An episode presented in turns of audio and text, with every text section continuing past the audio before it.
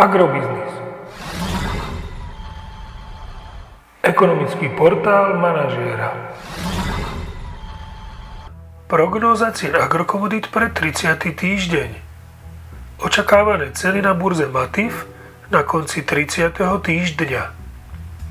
Pšenica 175 až 181 eur za tonu, kukurica 167 až 172 eur za tonu, repka 384 až 390 eur za tonu.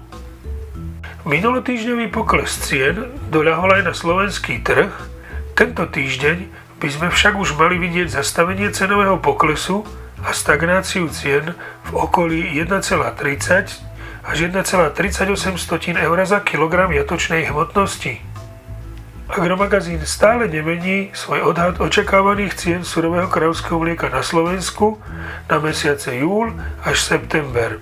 Cenové pohyby ropy neboli príliš významné na to, aby sa ceny pohodných hmot na slovenských čerpacích staniciach tento týždeň výraznejšie zmenili. Ceny nafty by mali zostať na úrovni 1,4 eur za liter a ceny benzínu Natural 95 by mohli klesnúť o pol eurocenta za liter na úroveň 1,165 tisícin eur za liter.